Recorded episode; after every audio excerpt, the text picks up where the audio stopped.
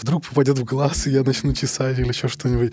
И эти пациенты плохие кандидаты для традиционной лазерной коррекции. После лазерной коррекции зрения нельзя несколько день. месяцев летать. Это прямо астигматизм здорового глаза. Плакал, ревел, там глаза красные. Но я все-таки против контактных линз. У докторов нет конкуренции. Мы пытаемся победить страхи.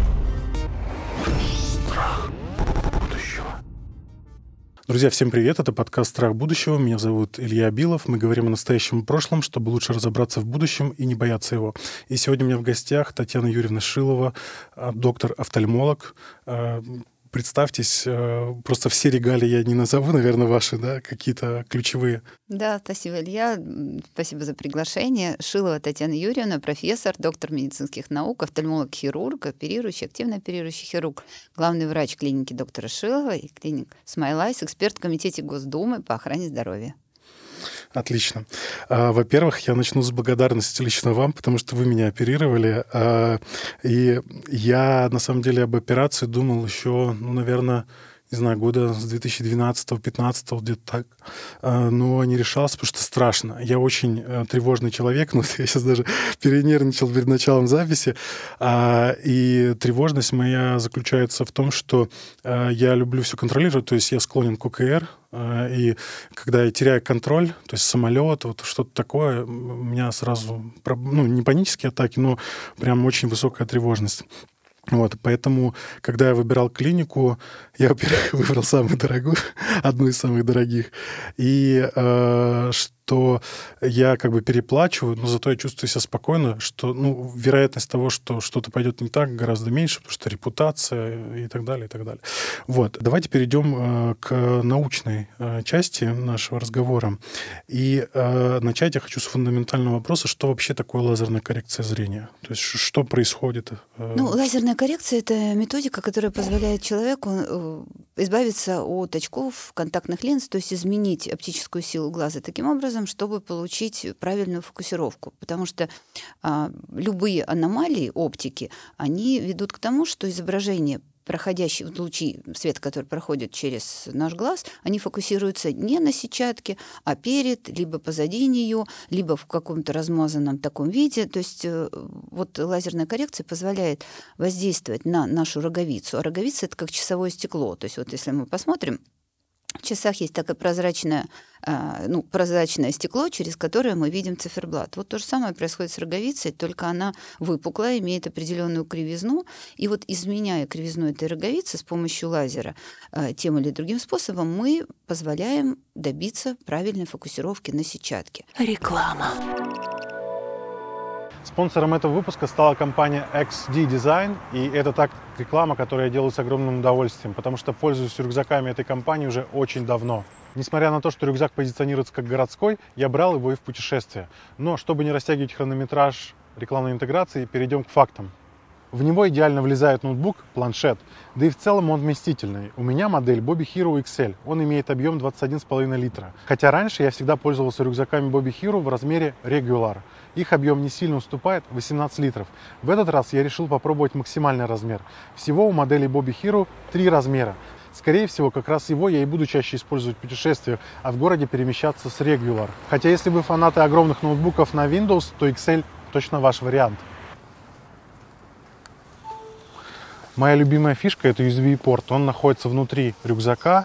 Вы можете подключить Powerbank и, не доставая его из рюкзака, заряжать ваш гаджет э, прямо на ходу. Это очень удобно и можно ходить по городу и всегда быть на связи.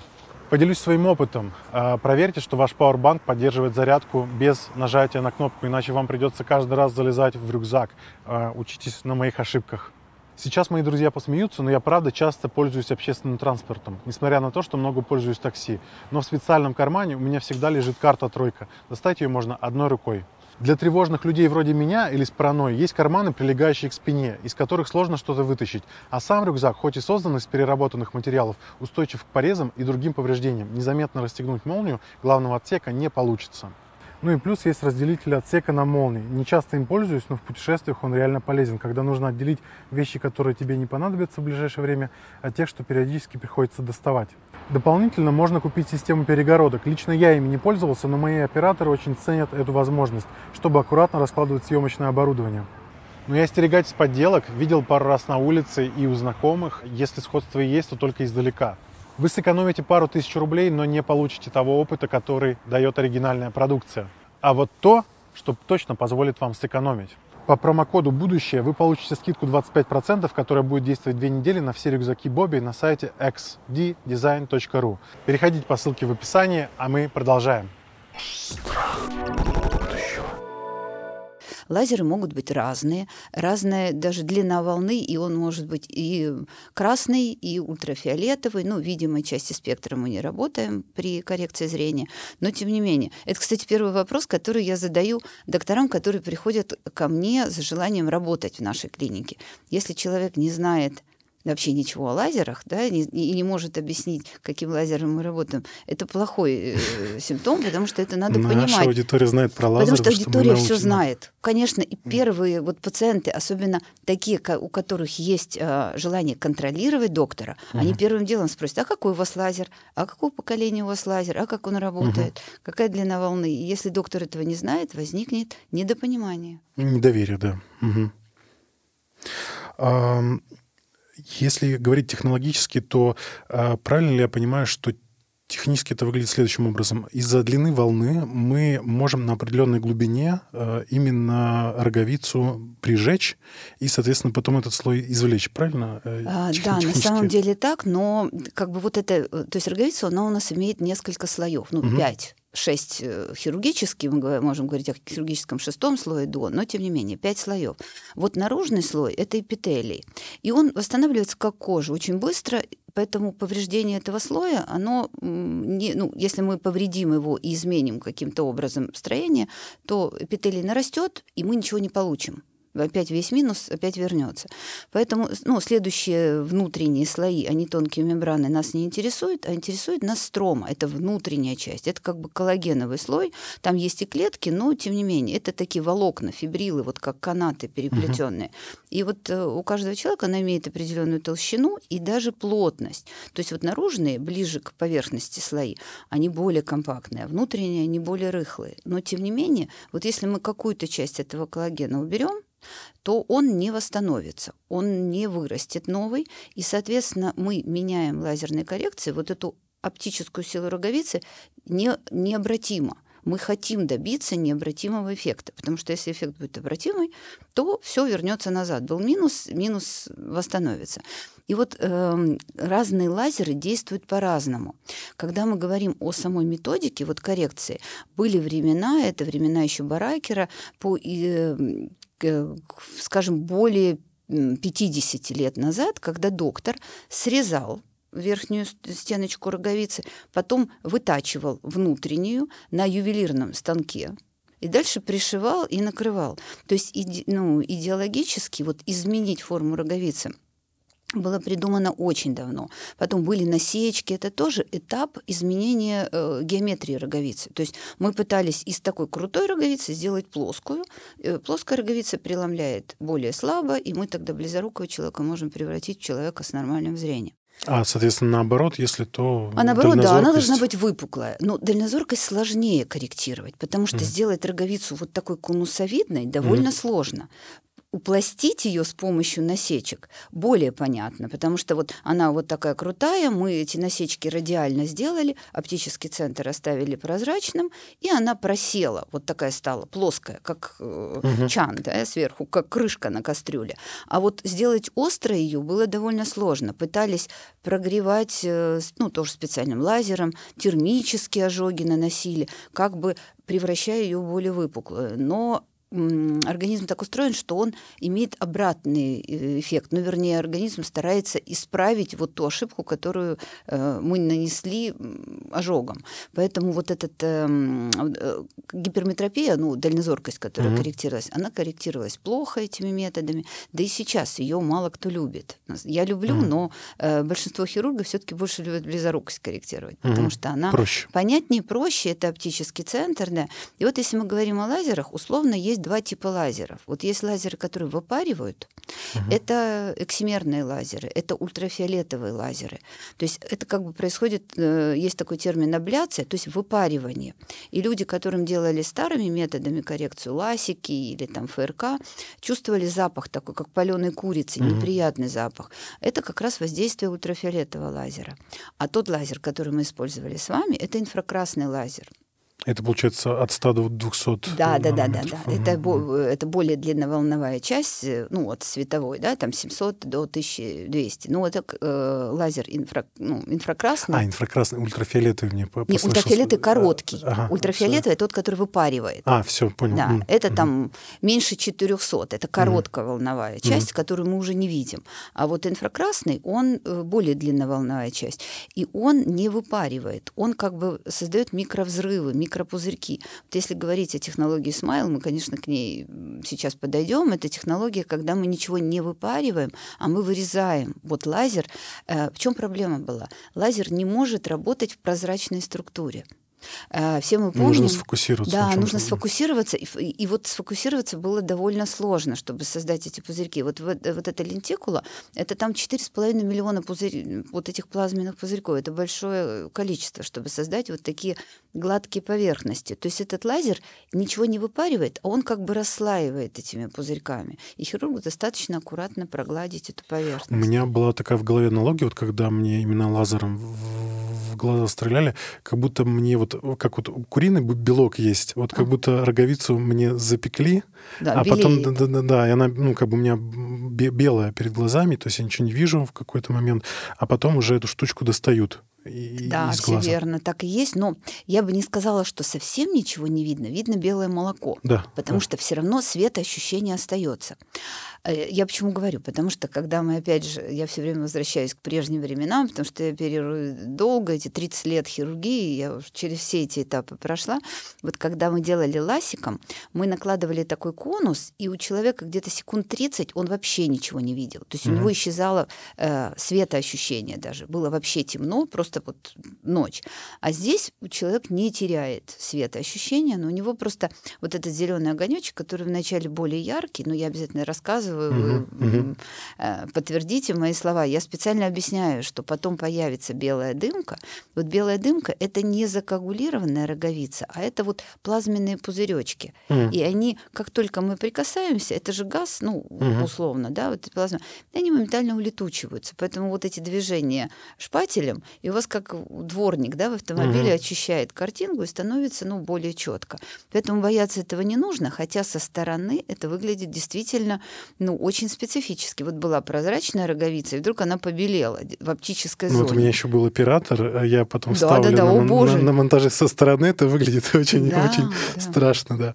А, а какие вообще, вот вы затронули эту частичную тему, какие вообще способы есть на данный момент? Есть какие-то устаревшие, я уже услышал, а вот какие сейчас самые передовые считаются? Получается, вот смайл, который мы делали, правильно? Ну, это лучшее, что есть на сегодняшний день. На самом деле, э, как бы мы сейчас, конечно, не делаем кератотомию лазеротомию. Насечки мы отказались от этого метода. А так все методики лазерной коррекции на сегодняшний день э, мы можем использовать, и лазер позволяет это сделать. И в некоторых случаях мы можем использовать даже самый старинный метод. Самый старинный метод – это метод ФРК, фоторефракционная кератоктомия.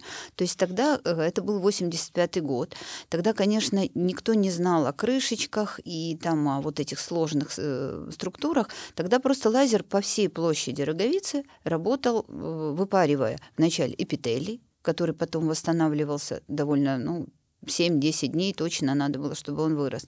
И, и дальше вот по площади круга э, выпаривалась столько ткани, сколько было нужно. Но лазеры были другие, они работали сейчас, э, это лазеры, э, ну, очень нежные, даже ультрафиолетовые лазеры, это летающее пятно, они аккуратно зашлифовывают роговицу, делают ее такие гладкие поверхности. А первые лазеры, это были, ну, это была щель, они вот выпаривали такие диафрагмы еще ставились. В общем, люди, которые прошли через э, коррекцию первым методом, они э, даже сейчас, заходя в интернет, будут писать, что это очень больно, это вот очень неприятно, я очень долго восстанавливался, несколько недель. Вначале делали один глаз, потом mm могли делать второй глаз. То есть даже когда я сейчас хочу, ну, человек не всегда имеет медицинскую документацию, по глазу в целом видно, каким методом делалась эта коррекция, вот опытным глазом. Но тем не менее, вот когда я с человеком разговариваю, если мне рассказывают, что он рыдал там несколько дней, это было точно ФРК. Угу. И вот методика была неплохая, но очень болезненная и э, менее точная. Она менее точная и на сегодняшний день. Как бы ее ни продавали. Вот проблема в том, что те клиники, которые специализируются на ФРК, а до сих пор таких тоже достаточно большое количество, они могут продавать эту методику как no-touch методика. Вот самое современное, то есть слово самое современное, оно настолько утратило свое значение, ну вот по крайней мере, в нашей угу. сфере лазерной коррекции, вы никогда не прочтете, что это несовременное. Да? То есть вот у меня худший лазер, вообще самый старый. Но я, например, знаю точно вот э, хирурга, который вот как начал оперировать на этом лазере, и он до сих пор на этом лазере оперирует. Прошло 30 лет. Вы представляете, это какой старый, престарый там угу. допотопный лазер. Но, однако, эм, можно же, ну, всегда можно пациента уговорить, что это лазер современный. Ну, сто, стоимость, вот мы коснулись а да, частично да. этой темы уже, да, получается, что стоимость этих услуг отличается? Вы знаете, нет, к сожалению, нет? и стоимость может быть такой же высокой, как и стоимость а. более современных, потому что здесь доктор, а, ну, не знаю, харизмой, каким-то каким бэкграундом, старым, ну, пациент, э, тот, который очень грамотный, он, конечно, не пойдет на эту методику, но в целом э, отчасти стоимость, отчасти еще какие-то истории там друзей и так далее, вот все равно обращаются за этой помощью. Вот. Второй метод – это метод ласик. Вот это, это метод, который мы делали очень долго, очень Но ну, много. Он был супер популярен. Он был очень популярен, да. да и сейчас как бы вот тоже его пытаются продать как современный, докручивая слово супер ласик. Слово супер, I, оно маркетинговое.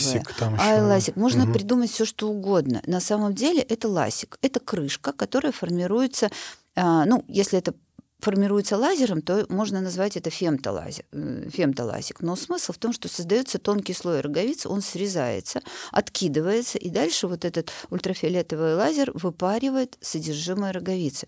То есть как бы так же выпаривает, как при предыдущей методике, угу. только там вначале полностью все слои выпаривались, а при втором методе кое-что срезается сверху и выпаривается уже эта начинка, грубо говоря, угу. да, вот этот коллаген.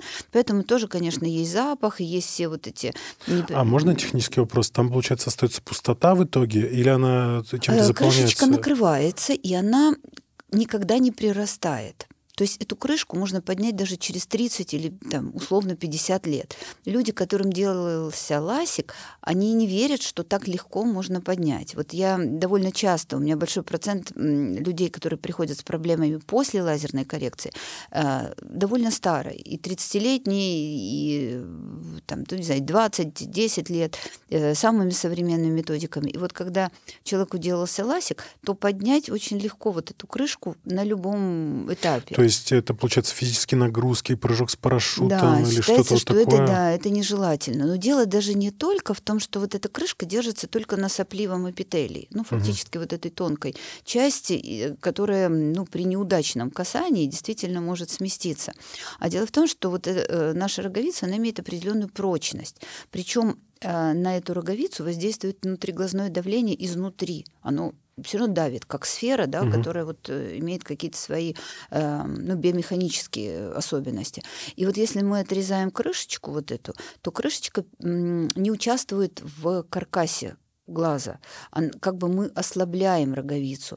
И вот могут возникать осложнения, связанные как раз с крышечкой. Уже, уже ну, подследствие, как, как следствие воздействия внутриглазного давления. Так называемые эктазии, кератоктазии, кератоконусы, их тоже огромное количество. Вот даже всем, кто делал ласик раньше, я советую вот очень часто провериться и посмотреть прочностные свойства роговицы и карты роговицы, потому что многие, а, ну, после коррекции ласиком, например, думают, что у них слегка появился минус, что это просто регресс минуса, а на самом деле это вот эта кератоктазия. То есть ласик опасен э, снижением биомеханической прочности, значительным, ну, почти в два раза, нежели прочностные свойства после смайла. Поэтому ну, лась, этап ласика, он э, сейчас эм, еще имеет место быть, но на смену ласику пришла так, э, так называемая эндоскопическая технология. Вот смайл — это метод, когда мы используем уже не ультрафиолетовый, а инфракрасный лазер, и мы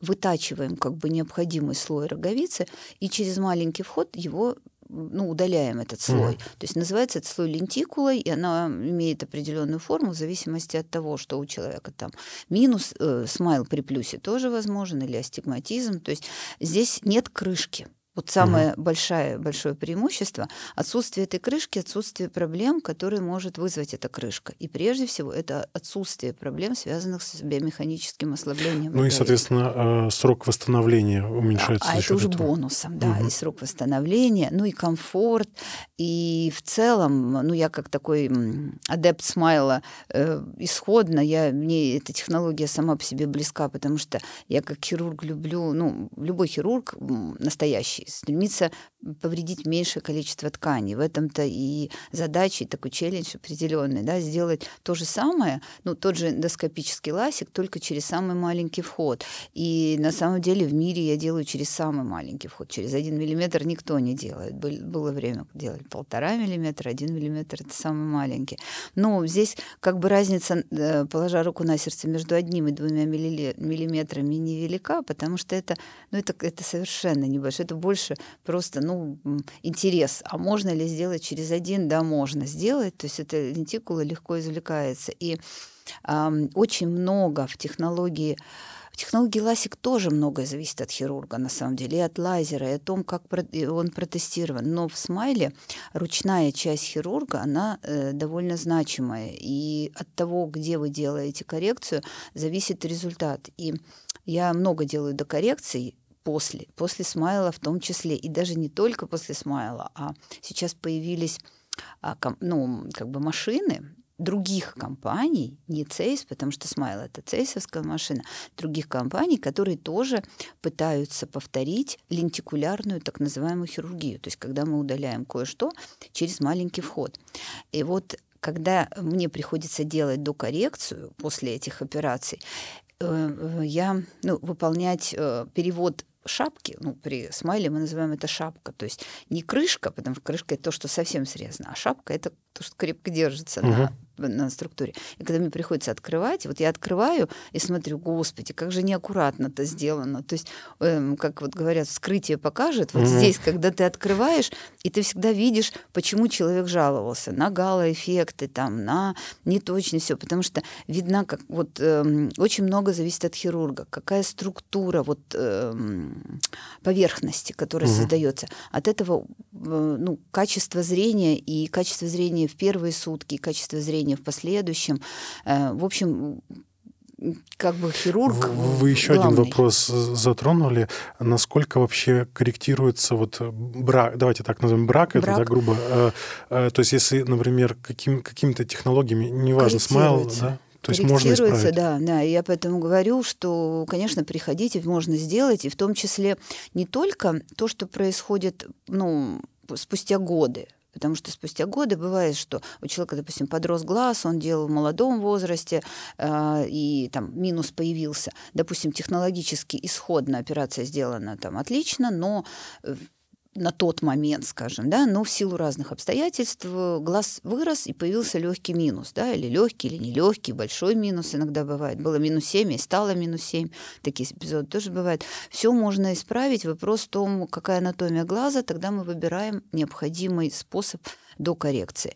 Но даже те, кто сделал коррекцию и современными способами и все равно недоволен качеством зрения, такие тоже есть. Вот кажется там, ну, допустим, радуги вокруг источников света очень часто вот у меня Пока, у меня пока что есть вот такое. Такие. Да, ну, э, мы говорим о скажем, не, перво, не первых э, неделях после коррекции, а если речь идет там о год плюс три, ну три месяца. А. Обычно а. вот три месяца это ранний период. Угу. Вот через три месяца, когда, допустим, оптическую зону маленькую, там, если хирург делает, то э, все можно это тоже ну, докорректировать. Даже после смайла возможно сделать коррекцию смайлом. Поэтому, угу. ну в общем, э, палитра хирургических возможностей она очень большая, но все в контексте индивидуальных, конечно, особенностей особенности. Друзья, этот проект начинался как сублимация моей тревожности и страхов, но кажется, в проект поверили не только мы, но и тысячи человек, которые подписались на канал, а самое главное, поддерживают нас через спонсорство на YouTube, сервисах Boosty и Patreon, а также криптой. Если у вас есть зарубежная карта, вы можете поддержать нас ежемесячным пожертвованием на YouTube, выбрав комфортную для вас сумму. Нам важна не сумма, а регулярность. Достаточно пары долларов в месяц. Также вы можете поддержать нас на сайте Boosty, если у вас российская карта. Суть такая же. Выбираете уровень поддержки, сумма автоматически списывается с вашей карты каждый месяц. А для тех, у кого карта зарубежная, есть сервис Patreon. Мы придумали награды в зависимости от суммы, которую вы жертвуете. Например, указание вашего имени в описании к видео, указание в титрах, отдельная благодарность видео, дополнительный контент, бэкстейдж съемок, закрытый чат Telegram для спонсоров, розыгрыш книг, возможность задать свои вопросы гостям заранее и многое другое. Если вы хотите поддержать нашу работу, ныряйте по ссылкам в описании к видео. И да пребудет с вами наука. Отдельная благодарность утилитаристу Михаилу Батину.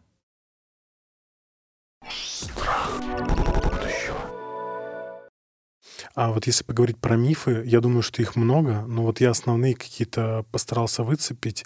А, очень популярен, популярен миф, что, я, хотя, может быть, это не миф, может быть, правда, что до родов нельзя делать коррекцию только когда родишь. Это правда это или миф. нет? Это, это миф, конечно, и мы боремся с этим мифом, но пока не получается. Все равно он имеет крепкие корни еще с тех пор, когда там насечки, наверное, делали.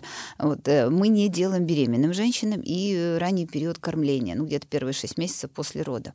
А разницы, конечно, нет. До родов вы делаете, ну после родов само собой. Но то есть ждать э, родов нет смысла никакого. Они никак не влияют на результаты коррекции. Особенно если мы говорим о смайле, потому что опять же, вот эта срезанная крышечка и те технологии, о которых мы говорили, да, ласик, там даже ФРК, они все-таки склонны к регрессу в большей степени. регресс это вот, ну, допустим, заложили, не знаю, 8 диоптрий, а по, по факту осталось 7 да, и одна диоптрия чуть-чуть вот эм, воз, как-то возвращение к прежнему, да, минусу. Вот ласик, он склонен к этому, к регрессу гораздо больше. Смайл, он практически стабилен. То есть вот эти риски по докоррекции, но если мы говорим, э, насколько часто случается докоррекция, при, ну вот мой опыт такой, один глаз на 2000 глаз. Угу. Это я говорю своим пациентам, то есть спрашивают, а как часто э, необходимость докоррекции, она тоже бывает, но, но гораздо реже, чем при ласике и тем более при ФРК. А какие еще мифы вот про лазерную коррекцию зрения есть тогда? Ну, что ослепнуть можно. Угу. Я говорю, невозможно при смайле. Не, вы не можете, никак не можете потерять зрение, потому что это, это условно поверхностная процедура. То есть она не, не проникающего типа. Поэтому, ну, как нельзя утонуть, если ты идешь там по пешеходному переходу, допустим, так и нельзя э, потерять зрение, потому что все-таки это делается в стерильных условиях и только в роговице. То есть мы внутрь глаза не входим. В отличие от других других методик э, хирургии, ну, например, хирургии катаракты, там, хирургии отслойки сетчатки, допустим, ну, другой, угу. других э, типах полостных операций. А, ну, что еще у нас, какие еще методики? Ну, конечно, что если сделали коррекцию один раз, то второй раз уже ничего невозможно сделать, исправить ничего невозможно. То, что касается смайла, вот поверьте, э, 99% докторов скажут то же самое, даже офтальмологов скажут, что если вам сделали смайл, а как там что-то можно еще сделать после этого? Ну, потому что не знают угу. методик, потому что не хотят показаться неграмотными. Да, мы остановились на мифах. Э, вот вы сказали, соответственно, что зрение э, пропадет, исчезнет, еще что-то с ним случится. Еще какие-то мифы есть вот такие прям популярные? Я понимаю, что могут быть прям совсем специфические, но Ну, не знаю, черника, например, спрашивает, сколько надо есть черники, чтобы зрение было хорошим. Мама, часто... привет, если ты смотришь этот подкаст. Да, как и морковка, там всякие вот такие упражнения. Мы, на самом деле, действительно даем упражнения для тренировки аккомодации, но их польза, конечно, преувеличена. Это такое базовое, ну, не знаю, как просто ну, как, разми, как разминка, да, да, да. Конечно, угу. но это совершенно не избавит вас, допустим, там, от минуса, плюса, астигматизма там, и так далее. Конечно, это, это не получается. Но э, что... А, вот еще очень такой миф хороший, когда человек, у которого есть минус в оптике, угу. он говорит, ну, я стану старше, после 40 лет у меня уже, мне не надо будет носить очки. Потому а, что думает, что, типа Да, плюс перейдет на минус. Я говорю, конечно, тоже плюс на минус не переходит, у вас появится вторая, третья пара очков, но те, кто приходит уже там 50 плюс, они уже понимают, о чем идет речь, там ближе там, к 55 годам, говорят, да-да-да, у меня именно так и есть, три пары очков, и тогда мы подбираем нужный способ коррекции. Кстати, для людей, которые уж совсем постарше. А, еще вопрос, что после 40 лет не делается лазерная коррекция. Конечно, это тоже, не, это, это прям даже не миф, а это, ну, прямо вред, вредное такое предубеждение, потому что, конечно, делается, и возрастных ограничений нет при, для лазерной Мне коррекции. Вот друг сказал, что они бабушки 95 лет сделали недавно да, лазерную да, коррекцию. Да. Так что если это нужно, э, нужно изменить фокусное расстояние глаза, и для этого подходит роговица, и есть показания, конечно, делать можно. Угу. Спасибо. А вот про стоимость э, затронуть тему не могу, потому что я, я расскажу конкретно вот свои цифры. Значит, я прошел обследование у вас в клинике, не помню, сколько оно стоило. Семь с половиной. Семь с половиной тысяч, да. А, заняло примерно два часа плюс-минус. Ну, большую часть времени я ждал, когда вот расширятся зрачки или что-то такое. А, за операцию мне озвучили стоимость 270. А, вы мне сделали скидку, а, спасибо вам большое. Я в итоге заплатил там 195 тысяч, то есть вся операция с обследованием обошлась мне 200 там, тысяч с копеечками. А как формируется эта стоимость в целом? Вот я сейчас не про вашу даже клинику, а в целом рынок, потому что разброс дикий. Когда я друзьям присылал ссылку, что вот я все решился в клинике доктора Шилова делать э, операцию, и говорю, вот такую цену, они говорят, ты что, безумец? Типа, вот, 15 тысяч рублей лазерная коррекция глаза одного стоит, ты что? Ну, конечно, когда мы, мы говорим о лазерной коррекции за 15 тысяч, это, конечно, будет ласик однозначно, это не может быть SMILE ни в каком варианте. Даже у начинающего хирурга он не будет стоить столько, это будет ласик. Причем вам могут рассказать, что это супер ласик, ласик там, вот мы говорим, mm-hmm. iLASIK и вообще все что угодно, но это всегда будет крышка. Каким способом она будет формироваться, тоже отдельная тема, потому что при ласике тоже есть расходные материалы. Там есть лезвие, и, к сожалению, есть эм, ну, клиники, которые совсем дешево продают и используют одно лезвие, например, для большого количества пациентов. Страшные вещи какие-то рассказываете. Но дело даже не в том, что э, большое количество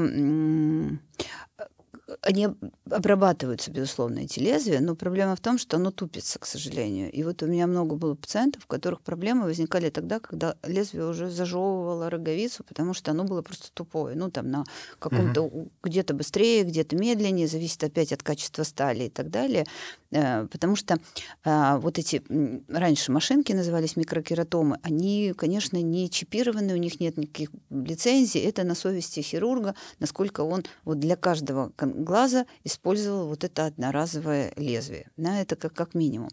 Старые лазеры, а, которые формировали крышечку, а можно сделать не только срезать да, механизмом, это угу. называется э, ласик. Если мы говорим о следующей ступени фемто, э, фемтоласике, то как бы старые лазеры, которыми можно было делать вот эту крышечку, а они тоже довольно, это с 2000 года, ну, в целом тоже старые, ну, считайте, на, на них же века. амортизация начисляется. Ну, да, они уже давно отработали да, себя. Да. Дело в том, что вот эти лазеры не имели, да и не имеют до сих пор, не имели определенных чипов для каждой процедуры, то есть они не лицензируемые, поэтому можно было делать большое количество этих процедур. Конечно, а, они режут не э, так производитель, производитель отслеживает количество количество действий Да, вот сейчас у современных лазеров, у всех угу. современных, будь то эксимер лазерный, э, лазерная установка, либо это фемтосекундный лазер, у них у всех есть счетчик, причем этот счетчик, чем серьезнее компания, тем этот счетчик э, серьезнее. И взломать его, вот поверьте, невозможно, потому что, ну, конечно, все самые... Ну, это на, на гарантию же в том э, числе влияет, да? Это влияет на гарантию, конечно, да. Но угу. там смысл такой, если мы говорим о технологии Smile, то есть лицензия. Это такой ну, буквенный числовой код, как банковский код, который ты заводишь в прибор. В софт. И, угу. В софт, да. И вот он тебе дает возможность э, инициализировать одну процедуру. То есть вот если процедура смайл длится 25 секунд, и хирург на одну секунду нажал на педаль, все, лицензия списалась. Угу. Ты не, ты ее повторить уже не можешь. Угу. Вот, поэтому здесь входит и стоимость вот лицензии в том числе. Угу. Если Ximer, у Ximer лазеров тоже есть вот такие же счетчики, там карточки, э, которые тоже учитывают количество процедур. Но кроме того, приборы, на которых мы оперируем, потому что и амортизация оборудования тоже, безусловно, учитывается. Это если говорить о технологической вот такой угу. составляющей. А сколько лазер, вот э, Смайл, например, стоит в долларах, если там примерно хотя бы порядка Сколько сумм? стоит лазер на сегодняшний да. день? Ну, было время, когда он миллион евро стоил.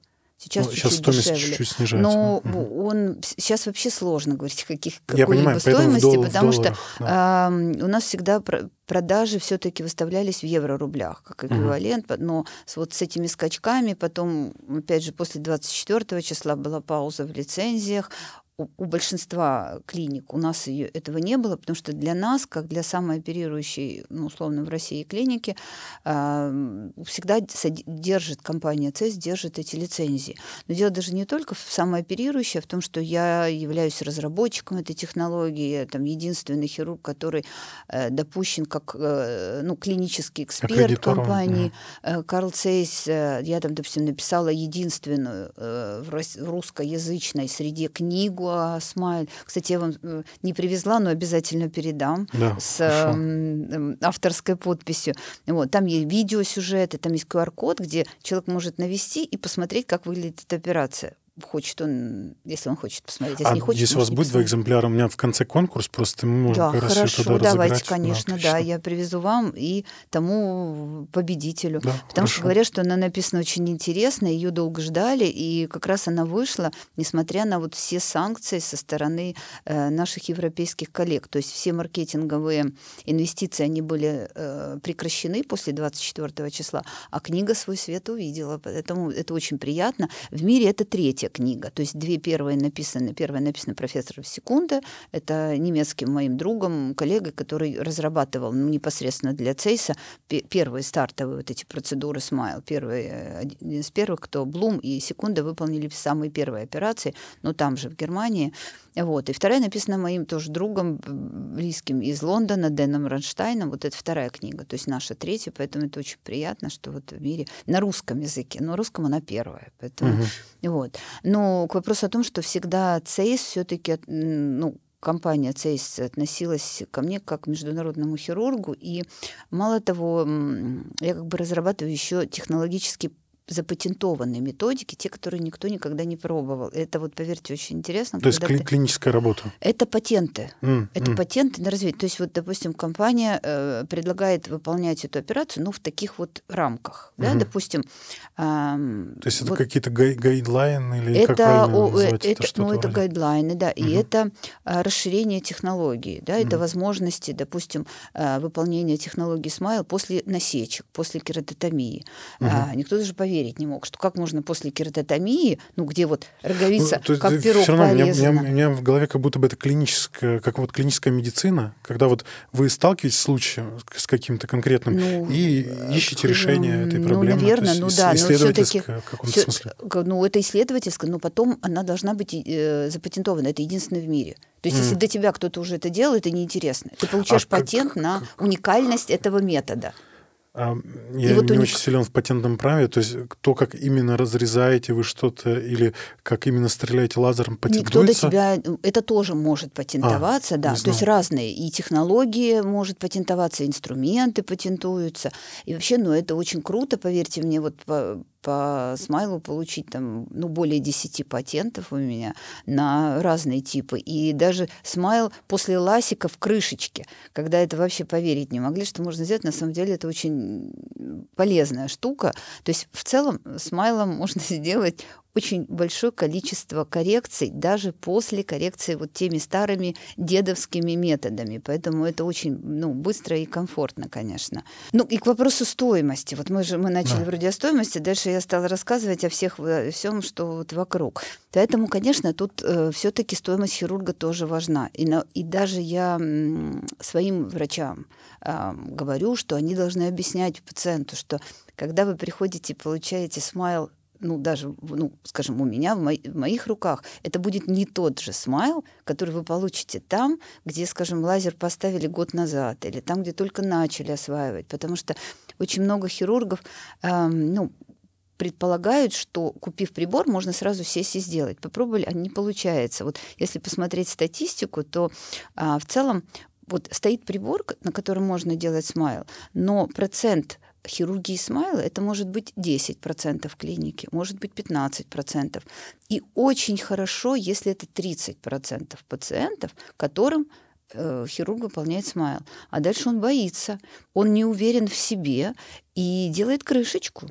И больше уверен в лазере, который выпаривает он не уверен, что вот он найдет эти слои, mm. он не уверен, что он так достанет, что эта поверхность будет ну, хорошая. Этот консерватизм, консерватизм понятен, да, то есть э, в том, в чем мы уверены. В том, что уверен. Возможно, да. это даже хорошо, что если хирург не делает, он не делает осложнения, э, меньше работы э, мне приходится делать. Вот, поэтому к вопросу вот о стоимости, конечно, руки хирурга тоже стоят. И я вот своим докторам всегда говорю, что вы объясняете пациенту, что это две большие разницы. И даже у меня сейчас в Питере будет доклад, вы не поверите, он mm-hmm. называется «Две большие разницы», mm-hmm. потому что как раз вот я хочу показать, как отличаются поверхности, созданные разными хирургами.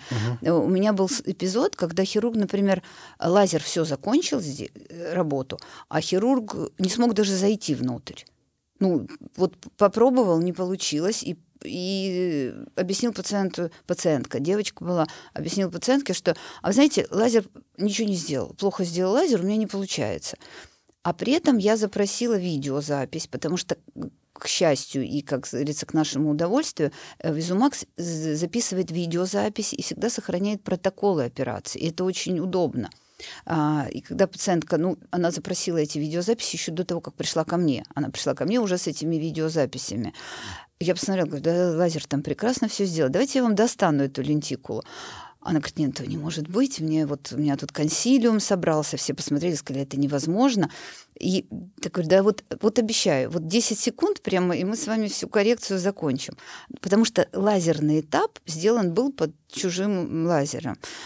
И прям 10 секунд я ей достала эту э, лентикулу. Это было, конечно, такой лазер, ну, как сказать, смайл вслепую. И это, наверное, был самый экономически выгодный смайл, потому что тут даже лицензию я не потратила. Это было сугубо только моя работа, но оплачивалась она тоже в, в таком же варианте. Поэтому э, считайте, я первично говорю, руки хирурга, технология, оснащение, ну, вся, весь, весь комплекс всего. И наша стоимость, она соответствует стоимости европейской. То есть мы, поскольку работаем в системе Smile Eyes, это не франшиза. И это не представительство. Это вот Smileys это как некий знак качества, некий бренд, который объединяет клиники в Германии и вот наша в России единственная. Мы до сих пор дружим, несмотря опять же на все эти, э, на всю эту ситуацию, которая сейчас э, по ну как по взаимоотношениям, да, с европейским миром. Вот э, мы с коллегами по-прежнему в хороших э, отношениях, не только дружеских, но и научных, и нас объединяют единые протоколы диагностики, единое качество хирургии, единый спектр вот оказания этой помощи, единые подходы и, скажем так, ну, эм, обещание пациенту получить то, что вот он планирует получить. А чего вы боитесь как человек? Вот просто вот, не знаю, фобии какие-то. А, ну, вы знаете, я в целом, я, наверное, ну, практически ничего не боюсь. Ну, наверное, человек сказал бы, я боюсь боли там и так далее, все боятся. То, чего я боялась, со мной вот произошло в начале этого года, я потеряла маму. Я всегда боялась, я этого боялась, честно. Я всегда думала о том, что ну, э, она была очень таким живым, эмоциональным, веселым человеком, что в свои 85 она не была 85-летним человеком. И у меня эта мысль, вот несмотря ни на что, я всегда вот думала, боже мой, ну наступит же когда-нибудь момент, я не представляла, как это должно случиться, потому что ничего другого меня вот, ну, как-то не, не, не тревожило. Вот, и, к сожалению, она, ну, как раз я ее потеряла из-за врачебных ошибок. Угу. Это прям, ну, как бы э, наши следственные органы сейчас занимаются этой, этой проблемой. Вот. И для меня это было самым страшным пока. Я даже, не знаю, наверное, потеря близких людей — это самое страшное в жизни. И к этому никогда не привыкнешь, это всегда будет твоей болью, с этим надо ну, учиться жить. И вот, наверное, самый большой страх. А, остальное а все, вы не обращались к психотерапевту или э, психологу? Ну, я не обращалась, потому что, не знаю, мне кажется, что я вполне. Но вы, вы вообще как бы поддерживаете вообще эту концепцию обращения к психотерапевту? Ну, наверное, если человек чувствует себя некомфортно, если у него какие-то признаки э, ну, внутреннего дискомфорта, ну, я имею в виду там бессонница, например, да, какие-то есть признаки вот тревожное состояние там или что-то такое, что с чем ты не можешь э, сам справиться, ну, конечно, да, я считаю, что, наверное, это хороший способ. Ну, там же есть, насколько я понимаю, еще концепция такая, что как вот перманентный стресс, э, если, ну, стресс это нормальное состояние, в смысле это как то, как реагирует организм на какие-то факторы внешние, но при этом перманентный стресс вреден. И, соответственно, если у вас есть вот непережитое горе или там э, еще какие-то факторы, которые ну, вас не покидают, то это не может не иметь внешних проявлений, ну, но при этом сломать вас какой-то момент, и вы не заметите вот этого перехода. Знаете, бы. я так долго живу на свете. У меня столько Вам всего не, в жизни не сказ, не происходило, скажешь, что я вообще кремень. Вот меня вообще просто ни, ничего не может сломать. Это просто ну, некая внутренняя такая ну, не знаю, печаль, которую, к сожалению, не, нельзя вернуть назад. И э, здесь нет, вина, ну, наверное, нет виноватых, за исключением э, тех, кто принял неправильное решение, кто был чрезмерно самоуверен и не оценил все, всю ситуацию. Но это не на э, не, не мне, не я судья, не мне судить. Есть люди, которые должны это делать э, и будут это делать. И дальше уже, говорится, как, как надо, так в этой ситуации будет принято нужное, правильное решение, я надеюсь. Окей. Okay. А Какие риски осложнения несет э, в себе лазерная коррекция гипотетически? Да, вот про мифы мы поговорили, а про реальность, вот если ну, говорить. Знаете, я же, я вот говорю, я вижу очень много разных ситуаций и очень много осложнений разного плана. Ну, есть, конечно, понятие там инфекционное осложнение, они тоже в конце концов могут быть, если человек не капает капли, но крайне редко это прямо, ну, должно, скорее, какой-то, ну, совсем прям несчастный случай, потому что лазерная коррекция — это в целом быстро. Э, лазеры, они обладают антисептическими свойствами, поэтому бояться этого, ну, не нужно, как, допустим, ну, не знаю, ну, наверное, меньше, чем какого-то стихийного бедствия, которое происходит внешне. Вот. Но, допустим, человек всегда боится, что это будет не единица зрения. Прям вот этот страх, он на самом деле не обоснован абсолютно. Но э, у человека было минус 10, и, и самое худшее, что может быть, говорит, ну, ну минус полдиоптрии у вас достанется. То есть вот этот момент, когда ты человеку объясняешь, что это не значит, что у тебя все испортится совсем, ну, люди боятся до коррекции. Угу. Они хотят, чтобы это вот то, что они хотят получить, оно получилось с первого раза. И, боже упаси, если это вдруг есть потенциальный риск вот второго раза, ну, что-то там сделать. Но вот этот риск мал он не ведет, опять же, к потере зрения. И статистика, вот если я объясняю, что это один глаз на 2000 глаз, тогда становится спокойнее, потому что ну, я наверное, не попаду в число этих 2000. Но даже если он попадает, то все равно никакой трагедии в этом нет. Есть прекрасные способы докоррекции, которые дают возможность, ну, как после первичной хирургии, тем или другим способом все это восстановить но риски, да, если мы говорим о, ну, о ласиках, часто синдром сухого глаза. Угу. Но опять же, он связан с психотипом человека. Вот чаще всего вот такой тяжелый синдром сухого глаза это женщины, у которых вот эмоционально они нестабильны, вот они как-то тревожно-мнительные люди. И вот они испытывают этот синдром сухого глаза. А вот если человек как-то э, спокойно относится, что первое время ему нужно покапать увлажняющие капли, тогда он как-то проходит и быстро, и незаметно. И, ну, вот я своим детям сделала, всем дочкам, которые были чуть-чуть близорукими, угу. я сделала в том числе смайлом коррекцию зрения.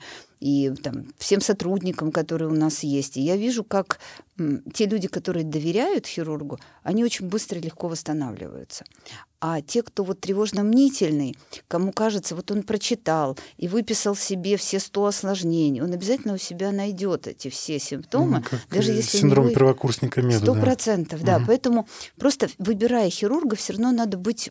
Вот задавайте все вопросы, которые волнуют, да, это я вот говорю своим пациентам, потому что если что-то внутри останется недосказанным, это будет вас мучить. Обязательно задайте все вопросы. Если хирург э, вызывает у вас уверенность э, и ну, какое-то спокойствие, смело доверяйте, потому что лазерная коррекция это очень хороший способ коррекции, и он не сопряжен с каким-либо вот, ну, крупными серьезными осложнениями, если, еще оговорка, если хорошая предоперационная диагностика. Очень mm-hmm. важно, потому что мы говорили с вами о хирургическом оборудовании и не коснулись темы предоперационной диагностики. А вот там, где дешево делают лазеры, там обязательно будут отсутствовать необходимые диагностические приборы. Эти клиники, вот поверьте, они к нам присылают на диагностику, потому что у них нет необходимых приборов.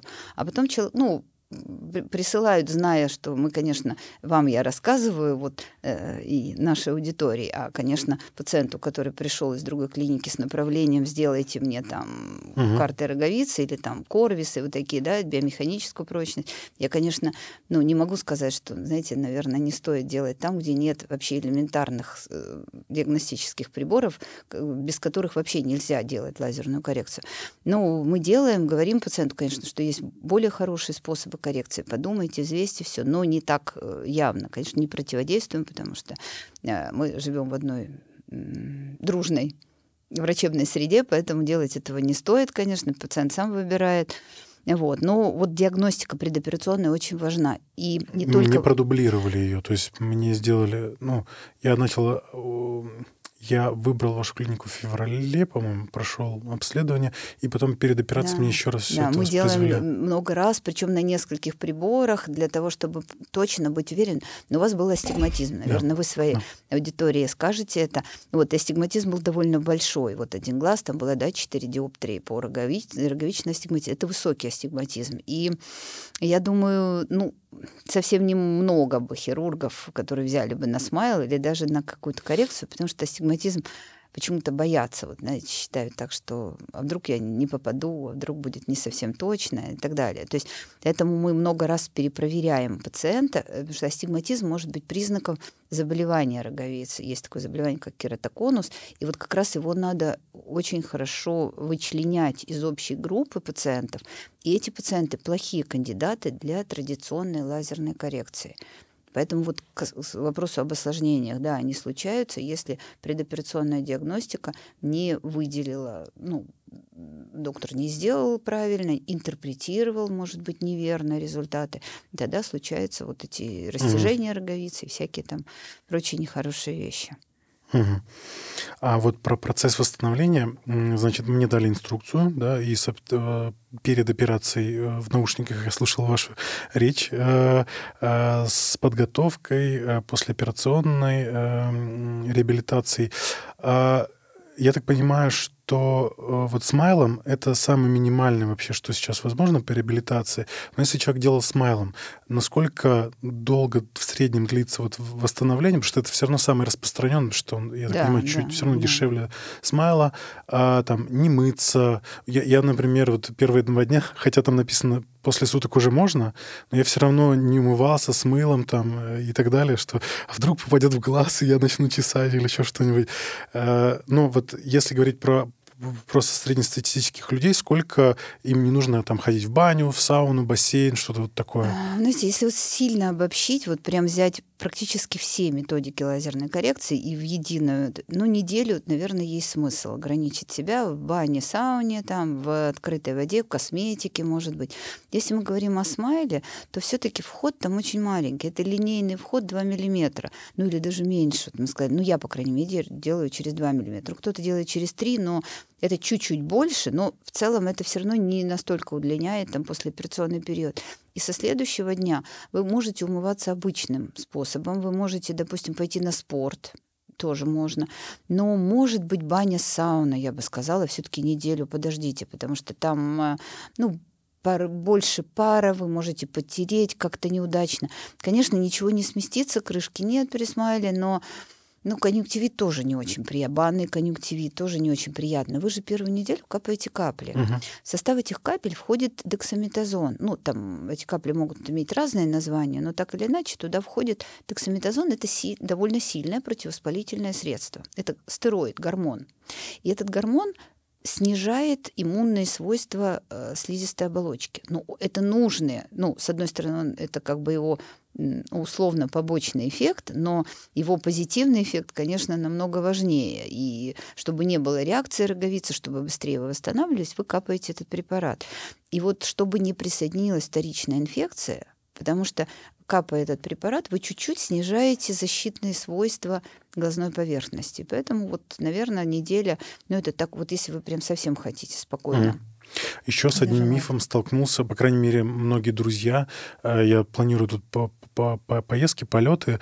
Они такие, ты что? После лазерной коррекции зрения нельзя несколько день. месяцев летать. Прям вообще на следующий день можете лететь. Mm. Да после смайла, я говорю, ведите обычный образ жизни. Вот те, кто, да, ну, я и вам то же самое говорю, и те, кто нас слышит, э, потому что куда бы я ни пришла сейчас, какое бы сообщество, бизнес-сообщество, или это э, сообщество артистов, э, художников, музыкантов.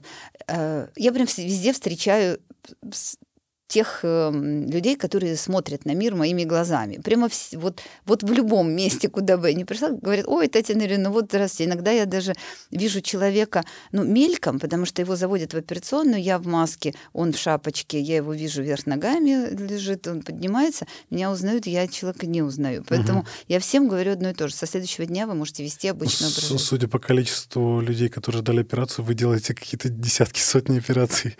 Да, ну прям, ну бывает бывают дни, когда это 60 операций, 50-60 угу. операций. Это, конечно, не каждый день, потому что, ну, не каждый день есть такое количество пациентов, но средний день операционный где 30 операций. То есть это не ну, вот маленькое а, от, от себя скажу, что операция заняла там минуту, полторы, максимум две. То есть, то есть, да. Ну, я тогда скажу, что у меня не только лазерная коррекция. Да, я, я же понимаю, оперирую, да. конечно, и катаракты, и глаукомы, отслойки сетчатки. Это прям такие есть и и, Если у нас останется чуть времени, я бы про это тоже чуть поговорил, да, если не против. Реклама. Наши друзья из издательства Alpine Nonfiction предлагают познавательные и расширяющие кругозор книги, а по промокоду FUTURE вы можете получить скидку 15% на сайте alpina.ru. Читайте умные книги. Я, когда искал клиники, э, натыкался на всякие инстаграм-аккаунты там в социальных сетях и так далее, и очень, ну, ладно, не очень часто, но пару раз натыкался на комментарии, когда, ну, клиника выкладывает, например, э, фотографии операционной, там, хирурга, еще что-то, он в очках, а люди в комментариях пишут, ха-ха, ваш хирург, который, типа, должен лечить глаза, сам в очках. А как это объясняется? Вы знаете, мне, честно говоря, сложно объяснить, потому что а, ну, наверное, хирург... Я, я тоже не знаю, что говорят эти хирурги. Я знаю, о ком речь идет, потому mm-hmm. что э, я знаю тех хирургов, которые действительно пользуются очками. Это могут быть плюсовые, минусовые. Но обычно мы говорим так, что та часть, которая не сделала, у них есть определенные противопоказания. У них может быть какая-то слишком кривая роговица, она может быть слишком тонкая, может быть там еще какие-то противопоказания. Есть часть хирургов, они тоже живые люди, которые боятся ну, угу. потому что они, может быть, сами не всегда хорошо делают, видят э, осложнения других э, врачей, поэтому говорят, что как бы, а вдруг а я сам, сделаю, сам себе а не сделаешь сам хорошо. себе не сделаешь хорошо, да. Ну, если он сам себе доверяет. Поэтому, да, есть такая часть, но вы же не видите большего количества хирургов, которые уже сделали себе коррекцию. Угу. И большего количества... Ошибка выжившего. Нам, когда приходят и говорят, э, ну, вот у нас нет э, сотрудника в очках. Угу. Ну, честное слово, вы даже не, не заметили, даже... Я ну, не нет, помню, да. не, вспом- не вспомните. Вы придете, вы не увидите их, потому что э, даже те, кто а приходили может, вы отбира- в очках... отбираете у них на входе? Ну, невозможно, конечно. У нас были и те, кто приходил с минус 12, там маркетолог у нас был, и там и, и совсем и большие плюса, и большие минусы. Все равно проработав какое-то время, а, человек верит в хирурга. Поэтому mm приводят, конечно, и родственников, ближних, дальних, и всяких, и детей, и мам, и, в общем, в конечном итоге избавляются от э, а про, про, про детей коротко, до 20, 20 лет лучше не делать, потому что ну, череп да, потому меняется. что глаз растет, угу. да, и глаз, угу. ну, до 18 вообще вот у нас как бы в инструкции для лазеров написано не рекомендовано, но это относительное противопоказание. Есть э, дети, например, которые собираются поступить в военное училище, и тогда мы можем сделать и в 17 лет, если угу. это им очень надо, а, как бы для поступления, а мы видим, что глаз не растет. Поэтому mm. в целом это можно сделать. Просто 18 лет некая такая условная граница, до которой мы стараемся не брать на коррекцию. А mm после 18 мы тоже четко должны понимать, что глаз не увеличится в размере, минус не растет. Я тут, кстати, узнал лайфхак, актуально сейчас в условиях э, частичной мобилизации. А коррекция зрения дает отсрочку на полгода. Да, Ребята, точно. Ну, можно вообще сделать один глаз, потом через полгода второй глаз, и у вас будет Прям а, да. долго. А, когда э, сравнивают лазерную коррекцию с другими методами коррекции, там э, линзы, вот я пользовался, я не помню, я линзами на самом деле поздно начал пользоваться, потому что у меня с ними как-то не складывалось, очень долго не мог вставить нормально, плакал, ревел, там, глаза красные. Вот, и в основном пользовался очками, но у меня зрение начало падать где-то лет в 20-22 года, где-то так примерно. А вот, кстати, а, отскочу в сторону, извините. А астигматизм из-за чего, как правило, появляется? Как правило, врожденная ага. особенность роговицы. Меня поздно э, Он начал... мог вам не давать о себе знать, потому что оптика была такая, что было не, некое среднее. Ну, угу. дети обычно дальнозоркие, поэтому, ну, условно, плюс-минус какая-то часть была приближена больше к сетчатке. Угу. А потом Э, в силу взросления и а роста глаза, вы стали... Быть?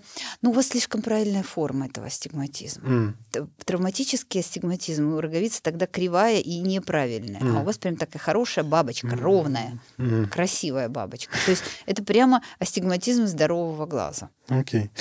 А, про э, коррекцию. А, я знаю точно, что э, офтальмологи крайне рекомендуют корректировать зрение в, любом, в любой да. форме, потому что если не корректировать, то зрение будет еще хуже падать. Как, как это работает? Ну, если вы не делаете коррекцию, особенно в детском возрасте, даже прям совсем в детском, вот по идее астигматизм там с, даже с полугода на ребеночка надевает очки, то фокусировка на сетчатке не происходит. И угу. образ на сетчатке такой расплывчатый, нечеткий. И мозг не запоминает э, четкую картинку. И возникает так называемое состояние ленивого глаза, амблиопии, когда человек какую бы коррекцию он ни сделал, он не видит ну, заветную ну, там, таблицу. Мозг угу. не научился видеть э, максимально хорошо. И даже если мы делаем коррекцию, как правило, на несколько строчек зрение выше, чем угу. с очками. Коррекция дает более высокое зрение, особенно потом можно развить. Но все равно может не быть вот э, всей таблицы. То есть амблиопия – это вот состояние не очень хорошее, и оно требует как раз, допустим, при косоглазии заклейки делают деткам. То есть причин амблиопии может быть много, но одна из них – это недокоррегированная острота зрения ну, в детском, подростковом возрасте, в юности. Поэтому мы стремимся к тому, что очки – это не заболевание, человек выбирает из средств коррекции, это могут быть очки, это могут быть контактные линзы, жесткие контактные линзы. Если человек не хочет пользоваться каким-то из этих средств коррекции, он выбирает лазерную коррекцию. Но я все-таки против контактных линз. И не только я, а мои коллеги вот тоже в Германии и делали такие международные сравнительные научные Гигиену исследования. сложно соблюдать. Очень сложно, да. Ну, потому что человек, как правило, перенашивает. Но есть те, кто носил контактные линзы не так долго и получил кератит, допустим. Просто э, ну, свойства роговицы собственной, они разные. Свойства защитные. Это всегда инородное тело, инородное ну, тело, и инфицированное. Механика, механическое взаимодействие. конечно. Да. Вы можете механически даже повредить, когда надеваете вот этот эпителий, какой бы он ни был, это защитная, да, многослойная вот эта структура. Но если вы чуть-чуть повреждаете, это входные ворота инфекции. И со временем, ну а тем более э, пользователь контактных линз, как иногда забыл купить, дольше носит, там растворы поменял, не поменял. То есть надо быть педантом, чтобы соблюдать все это.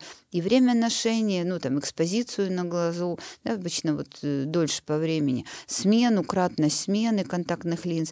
То есть в целом человек пользуется контактной линзой, потому что не хочет носить uh-huh. очки, это некрасиво, а боится сделать лазерную коррекцию. Так вот я всегда пытаюсь победить вот эти страхи, мало угу. того, когда вот мы, э, эм, ну, когда меня спрашивают, а вот как конкуренты, да, там к чему-то относятся, я говорю, знаете, у меня нет конкурентов, потому что то, что делаю я, то переделка после кого-то, самые сложные глаза, все. Даже желающих иногда нет, но вот ту часть, которую делаешь ты.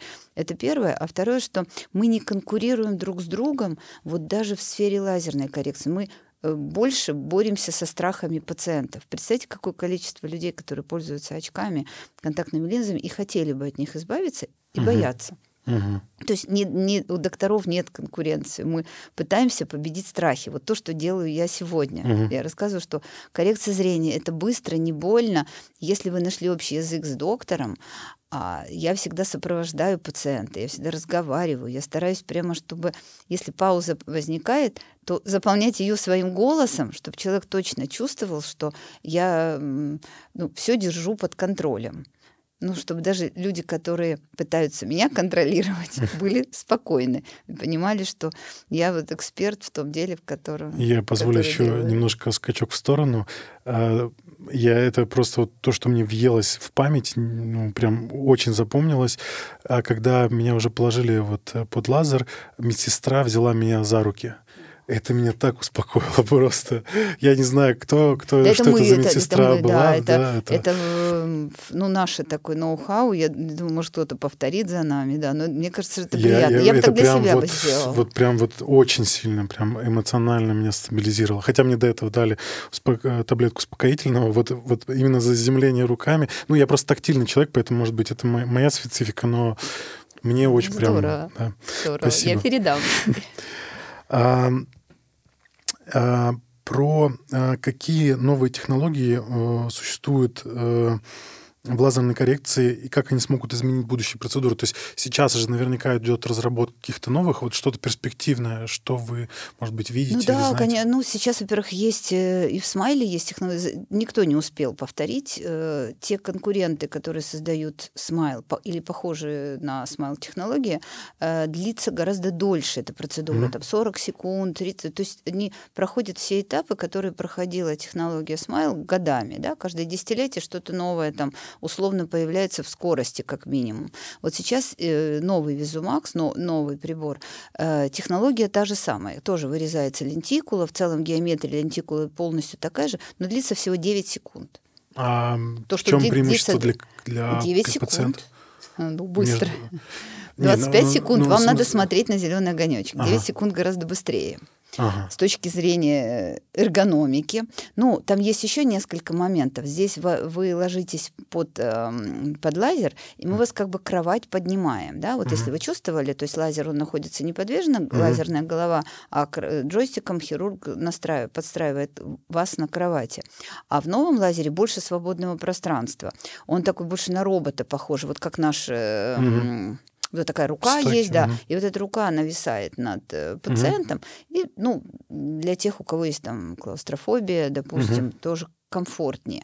Но, скажем так, вот эта рука, она более мобильная, удобнее. Ну и 9 секунд это, конечно, феноменально быстро, очень, очень классно. А вот про роботов я не планировал этот вопрос, но как будто напрашивается. Есть же вот э, много уже видео, которые еще с нулевых годов, когда там робот виноградинку оперирует, да, вот есть эти да Винчи, по-моему, называются, еще какие-то роботы, э, и они уже полостные операции там, ну там зашивать кожу, еще что-то уже могут без человека, да. А, понятно, что есть проблемы с диагностикой, но тут нейросети, возможно, в будущем помогут. А ждать ли, не знаю, в горизонте, ну, сейчас, конечно, сложно предсказывать с той скоростью, которая сейчас все меняется. Вот нейросети в этом году взорвали вообще да, все. Да. А, но а, ждать ли нам, ну, не знаю, в горизонте, например, может быть, 20 лет, когда э, робот сможет сделать лазерную коррекцию зрения Я полностью? думаю, наверное, да. Скорее всего, сможет, но... Ну, то есть концептуальных здесь проблем нету, да, что вот именно а... человек нужен? Ну, человек все равно, допустим, на сегодняшний все равно все программирует человек полностью. Mm-hmm. Я, например, знаю ну, много клиник. Наверное, большая часть клиник это те, где делают все одинаково. Mm-hmm. Ну вот где делают много. Одинаковая оптическая зона, одинаковая толщина, все одинаково. Ну, потому что вот перестраивать, подстраивать там уровень энергии под каждого, это вот такая персонализация, она мало где есть. Мало того, мы все-таки делали с персональным модулем, называется это iSmile, такой персональный, как бы, он под, подстраивает еще, э, человек, когда сидит вертикально и mm-hmm. лежит горизонтально, у него меняется ось, ну, то есть глаз чуть-чуть прокручивается, называется циклоторсия. И вот э, мы вам делали с компенсацией вот эта циклоторсия, это тоже важно. Ну, вы это не почувствовали, mm-hmm. прям это мои сложные слова. Но я к чему говорю, что очень много факторов надо учесть. И сейчас э, до сих пор все равно не роботы делают, а человек ими управляет. То есть mm-hmm. какую-то часть, возможно, и будет делать робот. Ну, например, там, ну, скажем, почему сейчас не, не медсестра за руку держала, а робот mm-hmm. завел вас, вот робот звук, звуком мог положить, даже мог поставить вам пружинку, ну, в целом с ощущением расстояния. Но вот уже работа внутри роговицы, наверное, более сложная, потому что очень много вариатив, ну, как бы вариаций.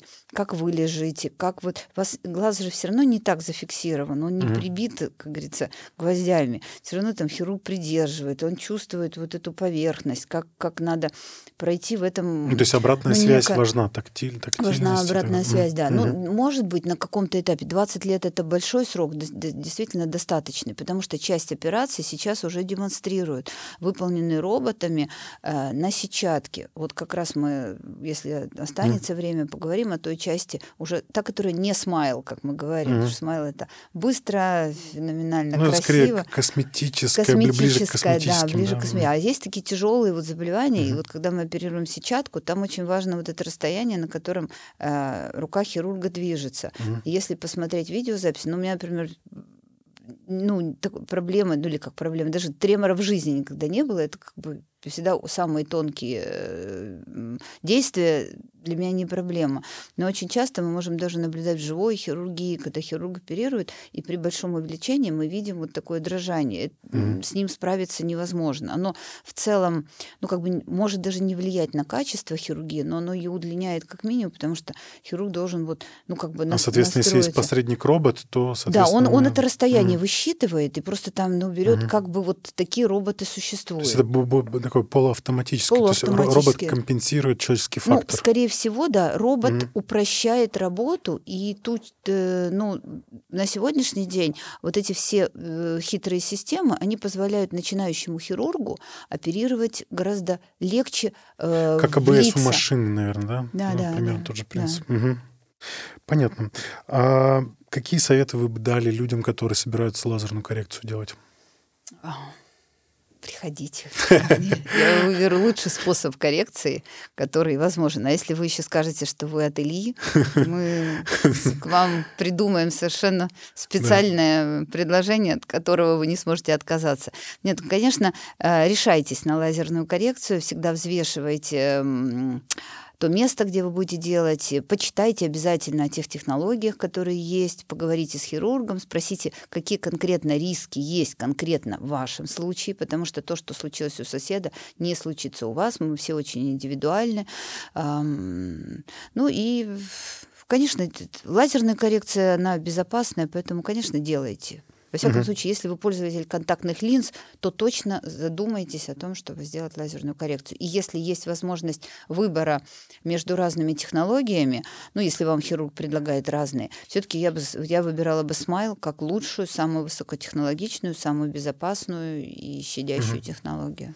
А вот у меня я перед записью попросил свою аудиторию задать вопросы и быстренько сейчас вот какие-то зачитаю. Значит, эм, можно ли заниматься тяжелыми видами спорта после операции? Ну, мы это да, коснулись. можно вообще без, без ограничений. А, и тут уточню в скобочках субмаксимальными весами. То есть это, видимо, прям супер тяжелая атлетика. Да, там... все можно, если сетчатка хорошая, потому что без, э, да, состояние... внутреннее давление, только, то, что да, вы говорили. Только, угу. только состояние сетчатки может ограничивать вот эти э, подъем веса. А так была сама по себе лазерная коррекция вообще без ограничений. Угу. Вот Александр спрашивает, я однажды ходил проверять глазное дно, и мне не смогли нормально провести тест, так как я не мог выдержать смотреть на яркую точку.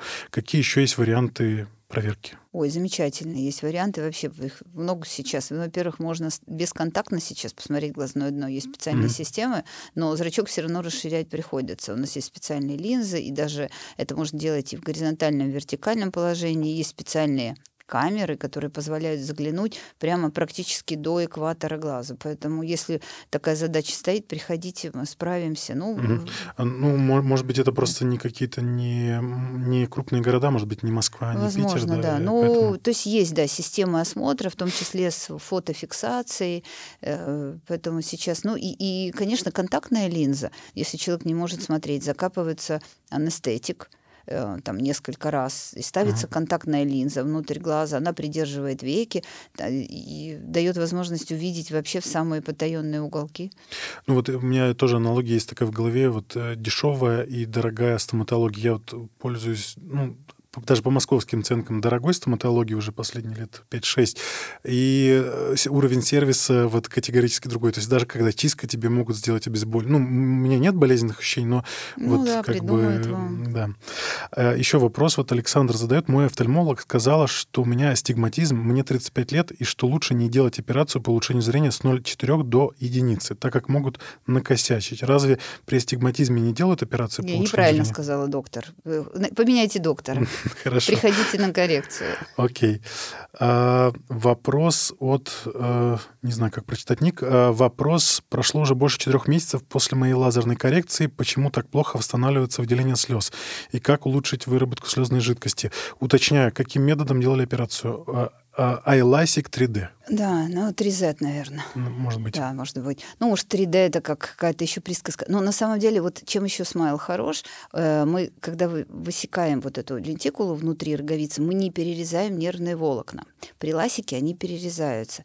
И требуется время, чтобы иннервация восстановилась. Угу. И это время, вот есть научные работы, даже пятилетняя давность после ласика полностью не прорастает все нервными волокнами. Поэтому, скорее всего, вот эта сухость, она обусловлена ласиком Неважно, mm-hmm. с какой приставкой он ай там или 3D, или так это ласик, это крышка, это всегда крышка, и всегда перерезанные нервные волокна. То есть вот они как бы, и нужно время, чтобы они вот как корешочки прорастали а есть в роговицу. какие-то способы, как это простимулировать? Да, есть способы улучшить, но есть препараты, которые улучшают... Э, ну, так в специалисту да, нужно да, обращаться. Да. Угу. Но надо померить, просто есть сейчас же способы измерения и количественного, и качественного, и вязкости слезы, и вообще все, что, все, что может быть в ней нарушено, мы можем угу. определить. В зависимости от этого даются и компенсаторные э, препараты, и плюс те, которые нормализуют, ну, усиливают этих, рост вот этих нервных окончаний, ну, то есть усиливают трофику роговицы. В целом есть смысл позаниматься и получить вот, ну, больше комфорта. Ну, а так время, конечно, тоже лечит. Угу. И вот еще вопрос. А после лазерной коагуляции стали появляться светлые пятна вокруг глаза. Их видно, когда я закрываю глаза. Что это такое, как называется, когда пройдет? Вот какие существуют методы лечения амблиопии? Да, да, это вот ленивого глаза. Ну, первое, вот при, по лазер-коагуляции, действительно, после... В целом коагуляция выполняется в тех зонах, которыми мы не видим. Это слепые зоны mm-hmm. на сетчатке. Но если эти коагуляты затронули там среднюю периферию, то человек может видеть как выпадение, как микроскотомы. И если делать поле зрения вот тщательно, диагностической такой э, методикой, то они определятся у нас, вот эти зоны выпадения, но проходит 3-6 месяцев, и человек перестает их замечать, только потому что мозг, мозг наш привыкает. очень угу. хитрый, и он начинает ну, гасить вот эти неприятные ощущения.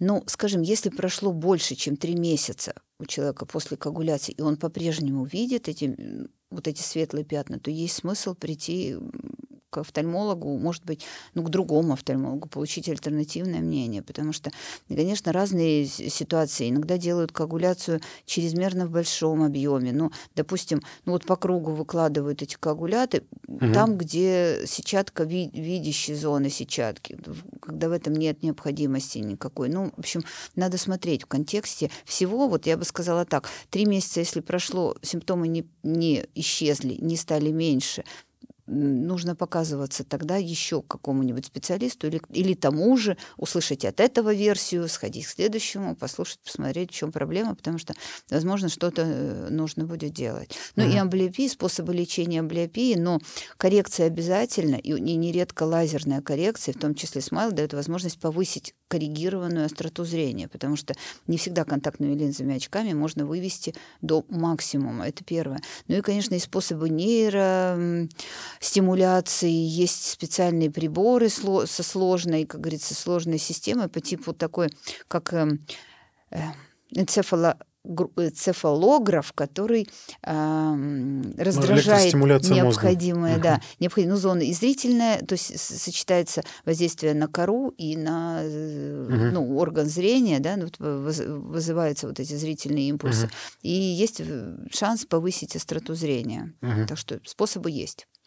А, я, наверное, хардкорные темы не буду а, трогать, э, так как мы уже достаточно времени а, потратили.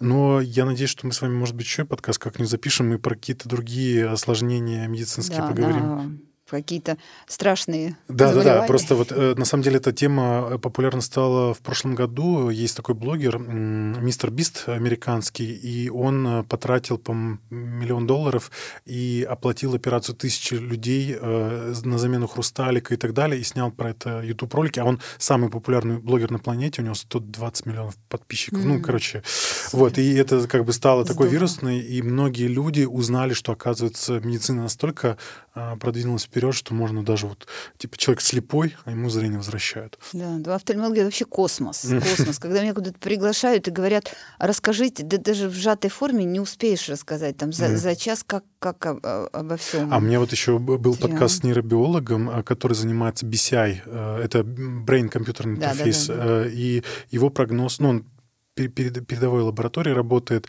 а его прогноз, что в течение 10 лет уже появятся какие-то хорошие прототипы, которые ну, ну более зрение, менее хорошее зре, зрение, зрения. Да, даже слепым людям смогут восстанавливать. Но тем, которые раньше видели. Да, тут вот это то же самое, вот как амбли... амблиопия. Да, да, да, да, там да. то же самое Если принцип. совсем человек ничего не видел, к сожалению, если он от рождения слеп, то пока научить его видеть невозможно. Угу. Блиц. С кем из людей прошлого и настоящего вы бы хотели встретиться? С одним человеком? С одним человеком. Э, неважно, какой у него язык, представьте, что вы можете разговаривать ну, на любом языке. Я говорю, ну вот с королевой Елизаветой, к сожалению, мне не удалось познакомиться. Хотели бы? Да, хотела бы. Угу. Ну, кстати, дочка моя встречалась с ней, угу. и вот недавно встречалась с королем Великобритании. Угу. Вот дочке повезло, младшая. Угу. Мне нет. Угу. Хотела бы. А какой совет себе 18-летней вы бы дали? А, а я знаю, все дело правильно. Мне кажется, просто не бояться ничего, все в жизни, что мечты становятся реальностью, и поэтому двигаться вперед, мечтать mm. и прикладывать усилия, чтобы мечта стала явью. Угу. А что бы вы сделали, если у вас было всего 24 часа до конца света? 24 часа. Ну, я, наверное, конечно бы позвонила бы или постаралась бы, чтобы все близкие люди были рядом со мной и прямо сказала бы, что я их очень-очень люблю. И, наверное, это было Провели бы время вместе. Правило, да. Угу. А какой предмет вы бы взяли с собой на необитаемый остров? Только один? Ну, один, прям совсем. Ну, я бы сказала книгу, ну, наверное, нет. Ну, это, это наверное, был бы самоучитель китайского языка, например. Ну, чтобы не было скучно. Китайский или японский, ну что-то такое прямо, которое занимало бы все Но не прикладное, то есть ни топорик, ни ничего такого. Окей. Остальное а, разберем. Если бы вы могли изменить что-то в мире, что бы это было? То что-то одно. Ну, человека изменить невозможно, и то, что происходит, тоже невозможно. Ну, экология, экология тогда, я бы сказала. А хотели бы вы жить вечно или очень долго? Ну, хотела бы, да. А вечно вообще отлично было бы. Любу, э, любимый фильм или книга художественный или какой-то еще?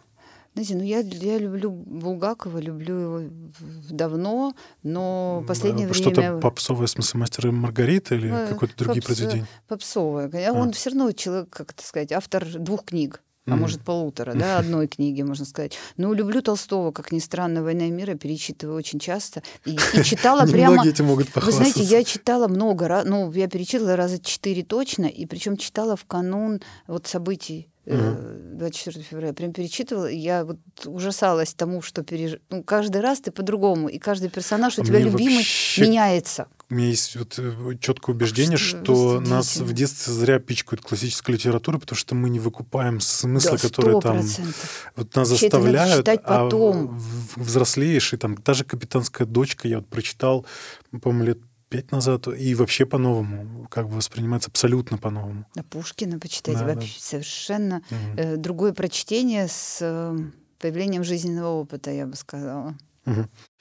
Да, а конкурс я заранее не приготовил и, честно говоря, не знаю, что такого придумать, а поэтому я предлагаю просто в телеграм-канале нашем разыграть. У нас есть телеграм-канал, ссылочка в описании, а, и мы там сделаем просто через бота розыгрыш вашей книги с автографом. Да, она называется «SMILE», и этот загадочный SMILE, лазерная коррекция зрения, этот загадочный ReLEx SMILE. Татьяна Юрьевна, спасибо вам огромное. Ответили на все. Я, я хотел записать, на самом деле, подкаст до операции, но там в силу определенных обстоятельств не получилось. А, я решился, но я надеюсь, что этот подкаст поможет другим принять решение, потому что вот личный опыт, вот э, на моем опыте, личный опыт моих друзей тоже меня подстегнул сделать лазерную коррекцию, отказаться от очков. Особенно, что сказать, в путешествиях. Вот что бы мне ни говорили, очки, линзы, вот это прям, конечно, очень дискомфортно в путешествиях невозможно. В самолете сушится глаз, конечно, конечно. линзы высыхают, э, очки запотевают, ну, в общем, Но крайне Вы же прямо неудобно. совсем свеженький, вы же прямо совсем вот чуть-чуть, сколько там времени прошло, а вот вы, вы все преимущества почувствуете там через месяц, два, когда вот, вот вообще не надо. А по, по, последний вопросик. Мне вот я сейчас про... У меня в четверг следующее обследование, а вот через ну, сутки... Через, да, через неделю, потом через три месяца. Да, а я вот год. Э, на следующий день после операции был, мне сказали, что у меня острота зрения 120%. Да. Это нормально? Да, Или... это нормально. Угу. Вот, то есть оно, соответственно, потом постепенно выровняется там к какому-то а, Ну, может уровню. остаться 120. Ну, зависит тоже от Э, слезные пленки, от mm многих факторов. Это хорошо, что 120. И еще, знаете, с психологическим эффектом, с каким столкнулся, мой мозг немножко сходит с ума. Да. А я когда смотрю вдаль, ну, у меня, например, из картины видно, ну, из квартиры видно а, проспект. И я смотрю на какие-нибудь большие далекие билборды в километре и не вижу, что там написано. Я такой думаю, это нормально или нет? Ну да, да, не, ну, конечно, да, это просто это объекты меньше по размеру. Мы же, когда видим там единицу или там один и два, когда мы говорим, это угловое расстояние расстоянии. Да. Просто объект, объект вот такой величины. А если он совсем маленький? Вот мне кажется, люди про угловое расстояние не совсем понимают. Вообще ничего не понимают. Да. Они думают, что у них острота зрения минус 3. Угу. Меня все спрашивают, а какой у вас острота зрения? У меня какой минус? Какая острота зрения? Я говорю, это другое. Это, это прям целые, да. А у меня, кстати, в телеграм-канале есть пост про угловые расстояния и как определить их да, с помощью да, да. пальца тоже ссылочку приложу. А, спасибо большое, очень спасибо. прям было интересно, познавательно. Вот. Я надеюсь, вам понравилось. Клиника доктора Шиловой. Ссылка в описании, в шоу-ноутах, если вы слушаете на аудиосервисах. Не забывайте а, ставить лайки, ставить звездочки, оценки. Это все помогает продвижению нашего подкаста. А, если вы смотрите на Ютубе, пишите комментарии. Вот. Спасибо вам огромное. Спасибо вам за приглашение. Да. Всем пока. Это Всем был пока. подкаст «Страх будущего». Мы говорим о настоящем и прошлом, чтобы лучше разобраться в будущем и не бояться его. Друзья, если вы хотите узнать больше о моем личном опыте и процессе реабилитации, заходите по ссылке в наш телеграм-канал, где я поделюсь всеми подробностями об операции. Особая благодарность магистрам-джедаям Тиму Колотову и Александру Лебедеву. thank you